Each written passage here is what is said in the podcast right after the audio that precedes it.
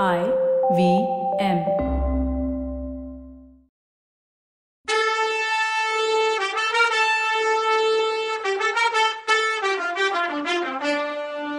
வணக்கங்க. நான் கவிதா பேசுறேன்.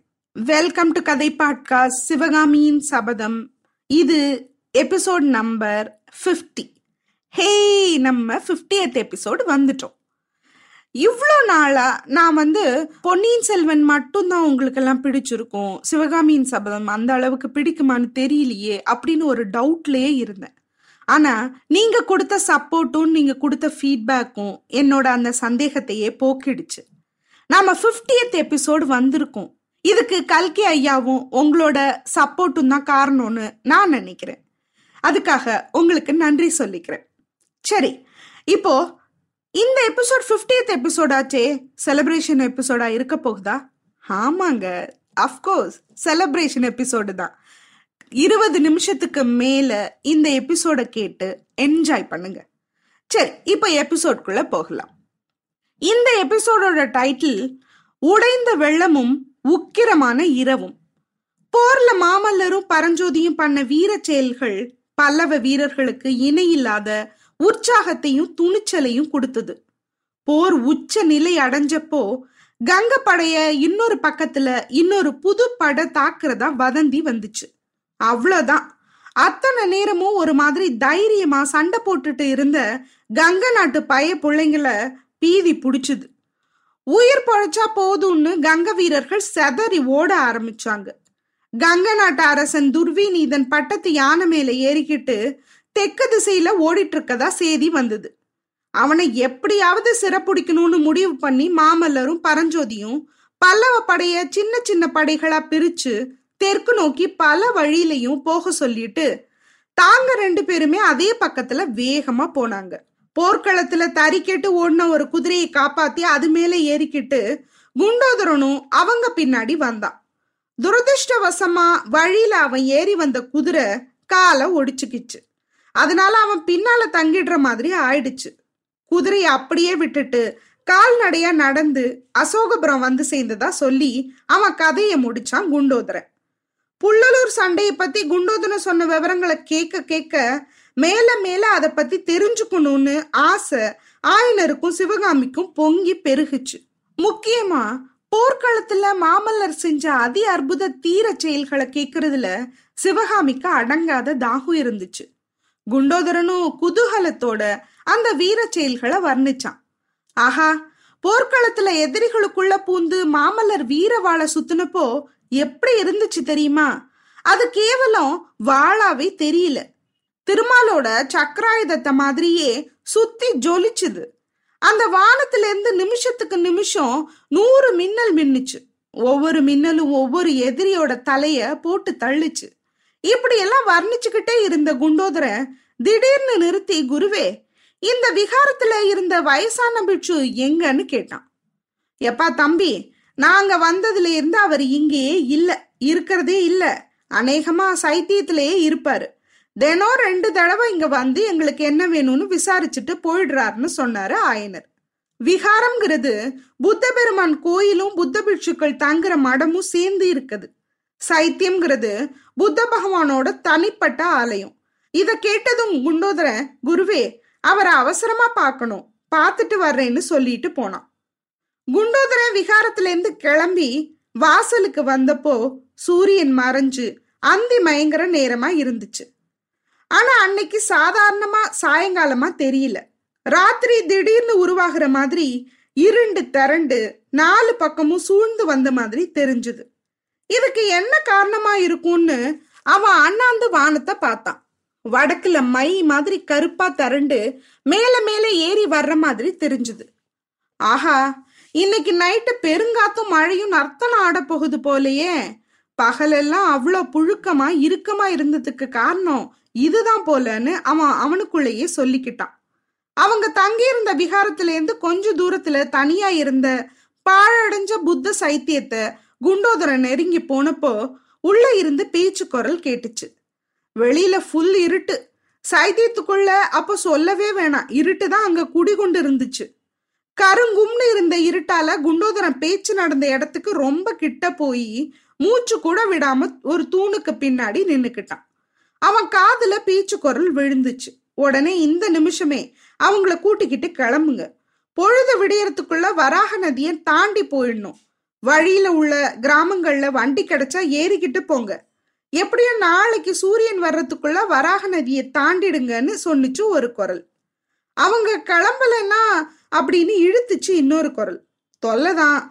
ஏதா ஒரு தப்பு நடந்தாலும் நான் போட்ட திட்டம் எல்லாம் வீணா போயிடும். ஆனாலும் புத்த பகவான் அருளால எல்லாம் நல்லபடியா நடக்கும். அவங்க கிட்ட எதையாவது காரணம் சொல்லி கிளம்ப சொல்லுங்க. இங்க பெரிய சண்டை நடக்க போகுதுன்னு சொல்லுங்க. இதெல்லாம் ஒன்றும் நடக்கலைன்னா திருப்பார்கடல் உடப்பு எடுத்துக்கிச்சுன்னு சொல்லுங்கன்னு சொன்னிச்சு அதே முதல் குரல். சுவாமி என்ன இப்படி சொல்றீங்கன்னு கேட்டுச்சு இன்னொரு குரல். ஆமா திருப்பார்கடல் ஏற்கனவே அலை மோதிட்டு இருக்கு புத்த பகவான் கருணையினால இன்னைக்கு மழை பெஞ்சா கட்டாயம் கரை உடஞ்சுக்கும்னு சொல்லிட்டு அந்த முதல் குரல் நாகநந்தி தன்னோட பயங்கரமான குரல்ல சிரிச்சாரு. இன்னும் அவர் சொன்ன விஷயம் எல்லாம் முன்ன விட மெதுவான குரல்ல கேட்டுச்சு. அப்பயும் அவங்க கிளம்பாம உடப்பை எடுத்து வெள்ளமும் வந்துச்சோ? என்ன செய்யணும்னு தெரியுமா? விஹாரத்துல இன்னும் ஒரு தெப்பம் மீதி இருக்குல்ல? அதுல ஏறிக்கிட்டு போன மாசம் பார்த்த பாரமேட்டுக்கு போய் சேருங்க. மத்தவங்க எப்படின்னாலும் சிவகாமியை கண்டிப்பா காப்பாத்தணும். தெரிஞ்சுதா சுவாமி? அப்படின்னு சொன்னாரு நாகநந்தி. இத கேட்டுட்டு இருந்த குண்டோதரனுக்கு கடைசியா அவர் சொன்னதை கேட்டதும் படப்படன்னு நெஞ்சு அடிச்சுக்கிச்சு. நாகநந்தி சிரிச்ச சிரிப்பு அவன் உடம்ப சிலிர்க்க வச்சுது. அன்னைக்கு ராத்திரி ஏதோ பெரிய விபரீதம் நடக்க போகுதுன்னு அதை தடுக்க வேண்டிய பொறுப்பு அவன் தலையில இருக்குன்னு அவனுக்கு தெளிவா புரிஞ்சுது. அந்த வேலையில தனக்கு கடவுள் தான் உதவி பண்ணணும்னு தான் கும்பிடுற பழனிமலை முருகனை வேண்டிக்கிட்டான் அவன். பேச்சு முடிஞ்சதும் பிட்சுக்கள் ரெண்டு பேரும் சைத்தியத்திலேருந்து வெளியில வந்தாங்க. அவங்கள பின்தொடர்ந்து குண்டோதரனும் வந்தான். இதுக்குள்ள சாயந்தரம் போய் ராத்திரி வந்துருச்சு. நல்லா இருட்டிடுச்சு. வடகிழக்கு பக்கத்துலேருந்து வந்த மேகங்கள் வானத்தை பெரும்பாலும் மூடி இருந்தாலும் சில நட்சத்திரங்கள் இன்னொரு பக்கம் தெரியத்தான் செஞ்சுது. சைத்தியத்துல இருந்து வெளியில வந்த பிட்சுக்கள்ல ஒருத்தர் பக்கத்துல இருந்த விகாரத்துக்குள்ள போனாரு. இன்னொருத்தர் சைத்தியத்தை சுத்திக்கிட்டு வேற திசையில போனாரு. ஒரு நிமிஷம் குண்டோதர மனசுல ஒரு போராட்டம் நடந்துச்சு. விகாரத்துக்குள்ள போய் ஆயனருக்கு எச்சரிக்கை பண்ண வேணாமான்னு நினைச்சான். ஆனா என்னன்னு எச்சரிக்கை பண்றது? எப்படியும் அவங்கள காப்பாத்திடுவாங்கன்னு இப்ப கூட பிட்சுங்கள் பேசினதுல இருந்து தெரிஞ்சுது. இந்த சமயத்துல ஏன் வேலை? நாகநந்திய ஃபாலோ பண்ணி போறதுதான்னு குண்டோதரன் தீர்மானிச்சான். அது மாதிரியே அவரை பின்தொடர்ந்து கொஞ்ச தூரம் போனான். அதுக்கப்புறம் அவர் ஒரு மரத்து பின்னாடி கட்டியிருந்த குதிரையாவுத்து அதுலயே ஏறிக்கிட்டாரு. ஆஹா திருட்டு போன குதிரை கிடைக்க போகுதுன்னு குண்டோதரனுக்கு குஷி. நிமிஷத்துக்கு நிமிஷம் வேகமா வீசின காத்துனாலையும் இருட்டுனாலையும் நாகநந்தி குதிரை மேல போனாலும் மெதுவாவே போனாரு. அதனால அவரை ஃபாலோ பண்றது அவ்வளோ ஒன்றும் கஷ்டமா இல்லை. சில நேரம் குதிரை காலடி சத்தம் முன்னால கேக்குதா பின்னால கேக்குதான்னு சந்தேகமா இருந்துச்சு. ரெண்டு பக்கமும் கேக்குதோன்னு தோணுச்சு. இது வீண் பிரம்மன்னு நினைச்சுக்கிட்டு மேல போய்கிட்டே இருந்தான் அவன். ஏறக்குறைய மூணு நாழிக வழியில வந்தப்புறம் எதிர்த்தாப்புல நீளமான மலைத்தொடர் மாதிரி ஒரு இருண்ட கரை நெடுந்தூரத்துக்கு தெரிஞ்சுது. அதே நேரத்துல கண்ணை பறிக்கிற மின்னலோட அண்டமே அதிர்ற மாதிரி இடி முழக்கத்தோட மழை பெய்ய ஆரம்பிச்சுது. மின்னல் வெளிச்சத்துல நாகநந்தி மேட்டு ஓரமா இருந்த ஒரு மரத்துல குதிரையை கட்டிட்டு அந்த கரை மேல ஏறுறது குண்டோதரனுக்கு தெரிஞ்சுது. அதே இடத்துல மேட்டு மேல அவனும் ஏறினான். மழையில நனைஞ்ச காரணத்தினால கரையில மண் சேராகி வழுக்க ஆரம்பிச்சதுனால மேட்ல ஏறுறது ஈஸியா ஒன்றும் இல்லை. கடைசியில கரையோட அடியிலிருந்து வளர்ந்திருந்த மரத்து உதவியால கஷ்டப்பட்டு ஏறி குண்டோதரன் கரை உச்சிய அடைஞ்சப்போ பளிர்னு வீசின மின்னல் வெளிச்சத்துல ஒரு அபூர்வ பயங்கர காட்சி தெரிஞ்சுது. கரைக்கு அந்த பக்கம் இருந்த திருப்பார்கடல்ங்கிற ஏரி புயல் காத்துனால கொந்தளிச்சுது. ஒரு மகா சமுத்திரம் மாதிரி அலை மோதிக்கிட்டு இருந்துச்சு. கொந்தளிச்சு எந்திரிச்ச அலைகள் மின்னல் வெளிச்சத்துல வெள்ள வெளேர்னு ஜொலிச்சதுனால நிஜமாவே திருப்பார்கடல்ங்கிற பேரு அந்த ஏரிக்கு அந்த நேரம் ரொம்ப பொருத்தமா இருந்துச்சு. அதே நேரத்துல குண்டோதர நின்ன இடத்துக்கு கொஞ்ச தூரத்துல அவனோட உடம்போட ரத்தத்தை எல்லாம் சுண்ட வைக்கிற மாதிரியான இன்னொரு பயங்கர விஷயத்தையும் பார்த்தான் அவன். அல மோதின ஏரிக்கரையில கைய உயர தூக்கிக்கிட்டு நாகநந்தி ஹா ஹா ஹான்னு பேய் குரல்ல சிரிச்சாரு. புயல் சத்தத்துல அலைகளோட ஆரவார இறைச்சலையும் அடக்கிக்கிட்டு அந்த சிரிப்பு சத்தம் மேல வந்துச்சு. நாகநந்தி பக்கத்துல ஏரிக்கரைய பொழந்துக்கிட்டு ஒரு சின்ன வாய்க்கால் வழியா தண்ணி ஓட ஆரம்பிச்சுது. நாகநந்தி அடிகளோட காலடியில ஒரு மண்வெட்டி கிடந்துச்சு. நொடி நேரம் ஜொலிச்சு உலகத்தை ஜோதி வெள்ளத்துல மூழ்கடிச்ச மின்னல் ஒளியில புத்தபிட்சு ஏரிக்கரையில நின்னு கை ரெண்டையும் தூக்கி பேய் சிரிப்பு சிரிச்சதை பார்த்ததும் கொஞ்ச நேரம் குண்டோதரம் பீதியினால கை காலை கூட அசைக்க முடியாம மரத்தோட மரமா நின்னான். அப்புறம் மனசை திடப்படுத்திக்கிட்டு சேத்துல தட்டு தடுமாறி கரமேல நடந்தான். தரைய பொழந்துக்கிட்டு தண்ணி ஓடின இடத்த பார்த்து உத்தேசமா அவன் நடந்தப்போ திரும்பவும் கண்ணை பறிக்கிற மின்னல் ஒண்ணு மின்னுச்சு. அதோட ஒளியில வெட்டப்பட்டு இருந்த கால்வாய் முன்னாடி பார்த்ததை விட அகலமா இருக்கதையும் தண்ணி முன்ன விட வேகமா கரையை பிச்சுக்கிட்டு போறதையும் பார்த்தான். புத்த பிட்சு நின்ன இடத்துல அவரை காணல. ஆனா மண்வெட்டி இருந்த இடத்துலயே கிடந்துச்சு. உடனே குண்டோதரனோட மனசுல கொஞ்சம் தைரியம் வந்துச்சு. கால்வாய ஒரே தாண்டா தாண்டி அந்த பக்கம் குதிச்சு அக்கறையில கிடந்த மண்வெட்டிய கையில தடவி எடுத்துக்கிட்டு அவசர அவசரமா மண்ணை சரிச்சு வாய்க்கால அடைக்க ஆரம்பிச்சான். அப்படி தள்ளிட்டு இருக்கும்போதே ஆஹா இது வீணான வேலை போலையேன்னு நினப்பு அவன் மனசுல தோணுச்சு. அதே நேரத்துல அவன் கழுத்துக்கிட்ட ஏதோ ஒரு உணர்வு. டக்குன்னு மண்வெட்டியை கீழே போட்டுட்டு நிமிந்தான் அவனுக்கு எதிர்த்தாப்புல கும்மிருட்டுல ஜைஜாண்டிக்கா ஒரு உருவம் கண்ண கரேல்னு அந்த இருட்டுல தெரிஞ்சுது. அது நாகநந்தி தானும் அவர் தன்னோட இரும்பு கையால தன்னோட கழுத்தை பிடிச்சு நெரிச்சிட்டு இருக்காருனும் அவனுக்கு புரிஞ்சுது. குண்டோதரனோட வஜ்ர கை புத்த பிட்சுவோட மணிக்கட்டை பிடிச்சுக்கிச்சு. மறு நிமிஷம் குண்டோதரனோட தலைக்கு மேல நாகநந்தி பிட்சுவோட பேய் சிரிப்பு திரும்பவும் கேட்டுச்சு. எடை எடையில வானத்தை கிழிச்சுக்கிட்டு வந்து போன மின்னல் வெளிச்சத்தினால இன்னும் கருப்பா தெரிஞ்ச கும் இருட்டுல விளிம்பு வரைக்கும் தண்ணி ததும்பி அலை மோதிக்கிட்டு இருந்த ஏரி கரையில கணத்துக்கு கணம் பெருசாயிட்டே வந்த உடப்புக்கு பக்கத்துல குள்ளமான உருவம் குண்டோதரனுக்கும் நெடு நெடுன்னு வளர்ந்து நின்ன புத்த பிட்சுக்கும் இடையில பிடிவாதமா? மல்யுத்தம் ஆரம்பமாச்சு. இந்த விசித்திரமான துவந்த யுத்தம் கால் நாழிக நேரம் நடந்திருக்கலாம். அப்போ கரையில மோதின ஏரி அலைகளோட சத்தம் கரையை பொழந்துக்கிட்டு அந்த பக்கம் விழுந்த பிரவாகத்தோட ஹோன்னு சத்தம் வர வர பெருசாயிட்டே இருந்த சோன்னு மழை சத்தம் விருன்னு அடிச்ச புயல் காத்துல மரங்கள் எல்லாம் பிசாசு மாதிரி ஆடின மர்ம சத்தம் இது மாதிரி நாலு பக்கமும் வந்த பெரிய இறைச்சல்களை எல்லாம் அடக்கிக்கிட்டு குண்டோதரா குண்டோதரான்னு கம்பீரமான குரல் கேட்டுச்சு. துவந்த யுத்தம் செஞ்ச ரெண்டு பேரும் ஒரு நொடி ஸ்தம்பிச்சு நின்னாங்க. ஆனா அவங்களோட கைப்பிடி மட்டும் நழுவல. அது யாரோட குரல்னு குண்டோதரன் யோசிச்சான். அசோகபுரத்துல இருந்து வரும்போது தனக்கு பின்னாலேயும் குதிரை காலடி சத்தம் கேட்டது அவனுக்கு நினப்பு வந்துச்சு. குண்டோதரா சண்டையை நிறுத்து. உடப்ப அடைக்க ட்ரை பண்ணாத. ஓடி போய் ஆயனரையும் சிவகாமியும் காப்பாத்து. நான் சொல்றது காதுல விழுகுதான்னு கேட்டுச்சு அந்த குரல். அந்த குரல் தன்னோட முதலாளிக்கும் முதலாளியோட குரல்னு குண்டோதனை புரிஞ்சுக்கிட்டான். விழுந்துச்சு பிரபு ஆக்ஞை அப்படின்னா ஆக்ஞைனா உங்க கட்டளையே என் சாசனம்னு அர்த்தம். குண்டோதரன் அப்படி பதில் சொன்னானோ இல்லையோ இன்னொரு பெரிய மின்னல் ஆயிரம் சூரியன் ஒளிய ஒத்த ஒளி கண்ணை குருடாக்குற மாதிரி மின்னுச்சு. அடுத்தது ஒரு பெரிய இடி இடிக்க போகுதுன்னு உணர்ந்தான் குண்டோதரன் இடி முழக்கம் கேட்ட நாகம் போல்னு பழமொழி அந்த நேரத்துல அவனுக்கு ஞாபகம் வந்துச்சு. பிட்சுவோட மணிக்கட்டை அவன் இன்னும் கெட்டியா பிடிச்சுக்கிட்டான். அவன் எதிர்பார்த்தது மாதிரியே இடி இடிச்சுது. அண்ட பகிரண்டம் எல்லாம் இடிச்சு தட தடன்னு தலையில விழுகிறது மாதிரி இடிச்சுது. இடி இடிச்சு நின்னதும் குண்டோதரன் காதுல அதுக்கு முன்னால கேட்டுட்டு இருந்த அலை சத்தம் மழை சத்தம் எல்லாம் ஓஞ்சு ஒயின்னு சத்தம் மட்டும் கேட்டுக்கிட்டே இருந்துச்சு. ஐயோ காது செவிடாயிடுச்சா என்னன்னு குண்டோதரன் ஒரு நிமிஷம் நினைச்சான். ஆனா அதே சத்தம் காரணமா நாகநந்தியோட புடி தளர்ந்திருக்கு அப்படிங்கிறத அவன் உணர்வு சொல்லிச்சு. அவ்வளவுதான். தன்னோட வஜ்ரம் மாதிரி உடம்பு பலம் முழுசையும் உபயோகப்படுத்தி பிட்சுவ ஒரு தள்ளு தள்ளுனான். ஏரிக்கரைக்கு அந்த பக்கத்துல பிட்சு உருண்டு உருண்டு போய் கீழே உடப்பு தண்ணி பிச்சுட்டு இருந்த பள்ளத்துல தொப்புன்னு விழுந்தாரு. இது என்னடா அது அதிசயம்? கும்பிரட்டுல மின்னல் இல்லாத நேரத்துல புத்த பிட்சு கரையிலேருந்து உருண்டு விழுந்தது இவனுக்கு எப்படி தெரிஞ்சது? ஆஹா இதென்ன வெளிச்சம்? குண்டோதரன் சுத்தி முத்தி பார்த்தான். கொஞ்ச தூரத்துல பனைமர உச்சியில தீ பத்திக்கிட்டு எரிஞ்சுது. ஆஹா அந்த வெளிச்சத்துல தான் நம்மளால பார்க்க முடிஞ்சுதா? பத்தி எரிஞ்ச பனைமரத்து வெளிச்சத்துல குண்டோதரன் இன்னும் சில நிகழ்வுகளை பார்த்தான். அந்த பனைமரத்தை தாண்டி ஒரு குதிரை அதிவேகமா போயிட்டு இருந்துச்சு. அந்த குதிரை மேல இருந்தவர் தான் கொஞ்சம் முன்னால தனக்கு குரல் கொடுத்தவர்னு அவனுக்கு புரிஞ்சுது. ஏரி ஓரமா இன்னொரு மரத்துல நாகநந்தி பிட்சு வந்த குதிரை கட்டி இருந்துச்சு. அதுக்கு மேல அங்க நின்னு வேடிக்கை பார்க்க அவன் விரும்பல. டைம் வேஸ்ட் பண்ணவும் விரும்பல. அந்த குதிரை இருந்த இடத்த பார்த்து பாஞ்சு போனான். நடுவுல கால் சறுக்கி கீழே விழுந்ததை கூட அவன் பொருட்படுத்தல.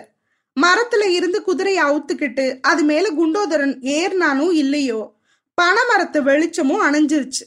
அது வரைக்கும் சின்ன தூரலா இருந்துச்சு. கொஞ்ச நேரத்துல பெருமழையா மாறிடுச்சு. எவ்வளவோ பெருமழைய குண்டோதரன் பார்த்திருக்கான். ஆனா அன்னைக்கு ராத்திரி பெஞ்ச மழை மாதிரி அவன் வாழ்நாள்ல பார்த்ததில்ல. வானம் பொத்துக்கிட்டு அதுக்கு மேல இருந்த தண்ணி கொட கொடன்னு கொட்டுறது மாதிரி இருந்துச்சு. ஆஹா ஏரி உடப்புக்கும் இந்த பெருமழைக்கும் பொருத்தம்தான் நல்ல நாள் பார்த்துதான் நாகநந்தி திருப்பார்கடலை வெட்டி விட்டார்னு குண்டோதரன் நினைச்சுக்கிட்டான். எப்படியும் இந்த ஏரி வெள்ளம் அசோகபுரம் போய் சேர்றதுக்கு முன்னாடி நாம போய் சேரணும்னு முடிவெடுத்தான். ஆனா அந்த முடிவை அவனால நிறைவேற்ற முடியல. அந்த இருளையும் மழையிலையும் குண்டோதரன் வழி கண்டுபிடிச்சு குதிரையை நடத்திக்கிட்டு அசோகபுரம் போய் சேர்றதுக்கு ரொம்ப தூரம் முன்னாலேயே ஏரிக்கரை ரொம்ப தூரத்துக்கு ரொம்ப தூரம் உடச்சிக்கிட்டு வெள்ள பிரவாகமா ஓடி அசோகபுரத்துக்கும் வந்து சேர்ந்துச்சு. குண்டோதரனுக்கு எச்சரிக்கை செஞ்சுட்டு குதிரை மேல பாஞ்சு போன மனுஷர் யாருன்னு உங்களுக்கு இந்நேரம் புரிஞ்சிருக்கும். சிற்பம் சித்திரம் சங்கீதம் மாதிரி லலித கலைகள்ல வல்லவரா இருந்தது மாதிரியே யுத்த தந்திரத்துல கை தேர்ந்தவரும் மாறுவேஷம் போடுறதுல ஈடு இணையே இல்லாத சாமர்த்தியம் உள்ளவரும் வாதாபியோட கடல் மாதிரி படைய வடபெண்ணை கரையில எட்டு மாசம் நிறுத்தி வச்சவருமான மகேந்திர பல்லவ சக்கரவர்த்தி தான் அது. காஞ்சி கோட்டையில இருந்து வடதிசையை பார்த்து கிளம்புனதுல இருந்து அவர் கையாண்ட யுத்த தந்திரங்கள் இது மாதிரி பல சரித்திரமே எழுதுறதுக்கு கரெக்டா இருக்கும். நாகநந்திங்கிற புத்த பிட்சு வேஷம் போட்டுக்கிட்டு இருந்தவர் புலிகேசியோட அந்தரங்க ஒற்றர்னு அவர் கெஸ் பண்ணி இருந்தாரு அத பரஞ்சோதி கொண்டு போன ஓலையில இருந்து நிச்சயமும் பண்ணிக்கிட்டாரு. நாகநந்தியோட கையெழுத்தையும் லட்சணையையும் இந்த ஓலையில இருந்து தெரிஞ்சுக்கிட்டது அவருக்கு பல வழியிலையும் யூஸ்ஃபுல்லா இருந்தது. அதுல ஒண்ணுதான் பல்லவ நாட்டோட எல்லையில காத்துட்டு இருந்த கங்க நாட்டு துர்வி நீதனை அவசரமா காஞ்சிக்கு படையோட வர வச்சுது புலிகேசியோட பெரிய சைன்யத்துக்கு பின்வாங்கி காஞ்சி கோட்டைக்கு திரும்பி வந்துட்டு இருந்த மகேந்திர பல்லவர் தான் கோட்டைக்குள்ள பூந்துக்கிறதுக்கு முன்னாடி ஒரு பெரிய வெற்றிய பல்லவ வீரர்களுக்கும் மக்களுக்கும் கொடுத்து அவங்கள சந்தோஷப்படுத்தி வீரம் ஊட்டணும்னு முடிவு பண்ணார். போருக்கு போகணும்னு துடிச்சிட்டு இருந்த குமார சக்கரவர்த்தியோட ஆத்திரத்துக்கும் வீரத்துக்கும் தீனி போடவும் இந்த சான்ஸ சக்கரவர்த்தி பயன்படுத்திக்க நினைச்சாரு. அதனால நாகநந்தி எழுதினது மாதிரி துர்வேநீதனுக்கு உடனே காஞ்சிக்கு போக சொல்லி ஒரு ஓலை அனுப்புனாரு. அதை பார்த்துட்டு தான் துர்வேநீதன் தன்னோட சின்ன படையோட காஞ்சியை பார்த்து பாஞ்சு வந்தான். குண்டோதரம் கொடுத்த ஓலையை படிச்சதும் நாகநந்திக்கு ரொம்ப ஆச்சரியமா போனது நமக்கு தெரியுமே. அவர் அனுப்பின ஓலையில எழுதியிருந்த மாதிரி தான் காஞ்சியை நோக்கி முன்னேறி வர்றதா துர்வேநீதன் அதுல எழுதியிருந்தான். அப்புறம் தான் பிட்சுவுக்கு தான் அப்படி ஒன்னும் ஓலை அனுப்பலையே. இதுல ஏதோ சூழ்ச்சி நடந்திருக்குன்னு புரிஞ்சுக்கிட்டார். அதனாலதான் குண்டோதரம் கொண்டு வந்திருந்த குதிரையில ஏறி புள்ளலூர் சண்டை நடக்கிற இடத்துக்கு போனாரு. அதுக்குள்ள கங்க நாட்டு பட தோல்வி அடைஞ்சு படை வீரர்கள் செதறி ஓட ஆரம்பிச்சுட்டாங்க. அந்த நிலைமையில துர்வேநீதனோட உயிரை காப்பாத்துறது ஒண்ணுதான் தான் செய்யக்கூடிய வேலைன்னு உணர்ந்து நாகநந்தி அவனை தன்னோட கூட்டிக்கிட்டு தெற்கு திசை நோக்கி பாஞ்சு போனாரு. இந்த புள்ளலூர் போர்ல மாமல்லரையும் பரஞ்சோதியுமே முழுசா நம்பி மகேந்திர பல்லவர் விடல. பொறுக்கி எடுத்த ஆயிரம் குதிரை வீரர்களோட புள்ளலூர் போர்க்களத்துக்கு வந்து சேர்ந்தாரு. எதிர்பாராத இடத்துல எதிர்பாராத நேரத்துல வந்து தாக்குனதுனால கங்கப்பட பீதி கொண்டு ஓடிச்சு. புதுசா வந்த குதிரைப்படை தலைவன் வஜ்ரபாகுவ மாமல்லர் மீட் பண்ணப்போ அது தான் அப்பாதான்னு தெரிஞ்சுக்கிட்டாரு. அதனால அவர் ஆத்திரம் இன்னும் அதிகமாயிடுச்சு. இந்த ஒரு போர்லையாவது தன்னை நம்பி முழு பொறுப்பையும் விட்டுடக்கூடாதான்னு சக்கரவர்த்தி கிட்ட சண்டை போட்டாரு. அப்புறம் செதறி ஓடுற கங்க துரத்திட்டு போய் நிர்மூலமாக்கணும்னு அவர் சக்கரவர்த்தி கிட்ட அனுமதி கேட்டாரு.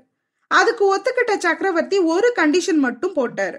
நீ தென்பண்ணை நதிக்கரை வரைக்கும் எதிரிங்களை துரத்திட்டு போகலாம். ஆனா அதுக்கப்புறம் அவங்க போனாலும் நீ நதியை கிராஸ் பண்ணி போகக்கூடாதுங்கிறது தான் அது.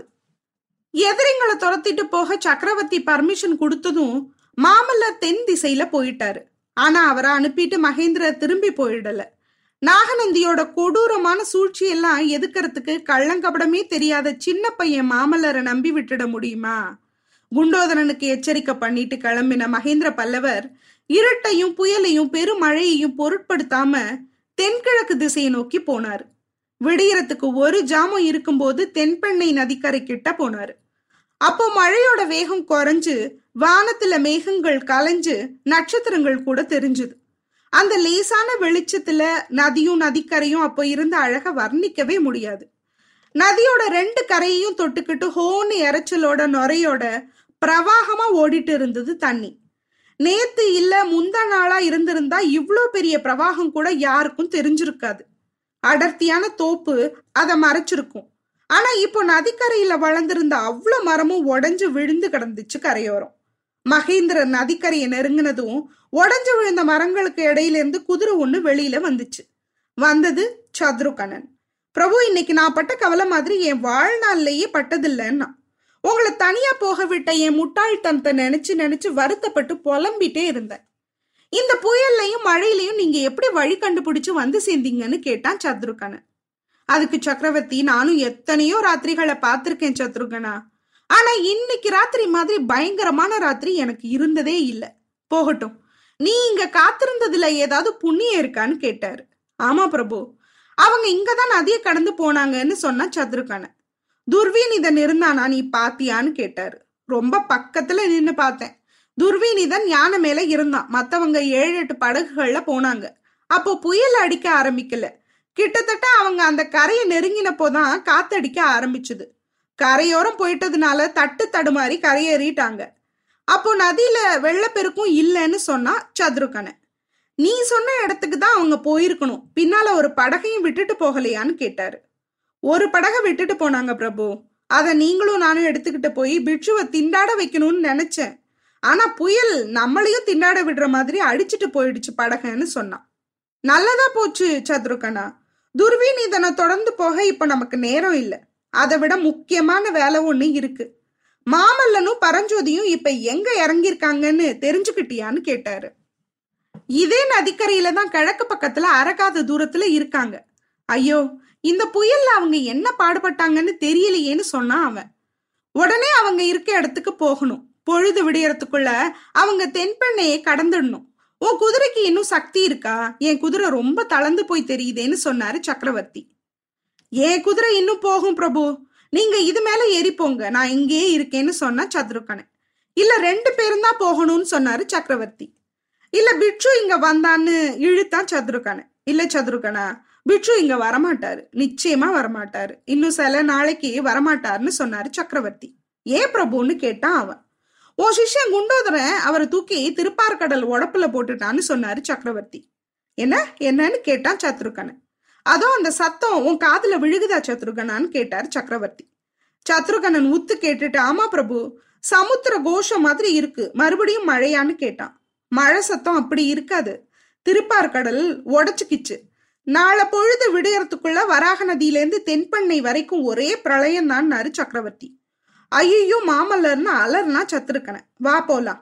மாமல்லரையும் பரஞ்சோதியும் எச்சரிச்சு காப்பாத்திடலான்னாரு மகேந்திரன் சுவாமி குண்டோதரன் அப்படின்னு கேட்டா சத்துருங்கன குண்டோதரன் திருப்பார்கடல் உடப்ப அடைக்க முயற்சி பண்ணான் அது முடியாத காரியம். ஓடி போய் ஆயனரையும் சிவகாமியும் காப்பாத்துன்னு அவனுக்கு சொல்லிட்டு தான் வந்தேன். என்ன செஞ்சானோன்னு கவலைப்பட்டாரு சக்கரவர்த்தி. ஆஹா அவங்க வேற ஆப்டுக்கிட்டாங்களா? இன்னைக்கு நிஜமாவே ரொம்ப பயங்கரமான ராத்திரி தான்னு சத்ருகனை சொல்லி குதிரையை போக சொல்லி முடுக்கி விட்டான். உங்க ரெண்டு பேருக்கும் மட்டுமா பயங்கரமான ராத்திரி? எங்களுக்கும் தான். இப்படி ஒரு திக்கு திக்கு ராத்திரி வாழ்நாள்லயே இருந்ததில்ல. என்ன சொல்றீங்க நீங்க? என்ன நடக்குதுன்னு அடுத்த எபிசோட்ல பார்க்கலாம். அது வரைக்கும் நன்றி வணக்கம்.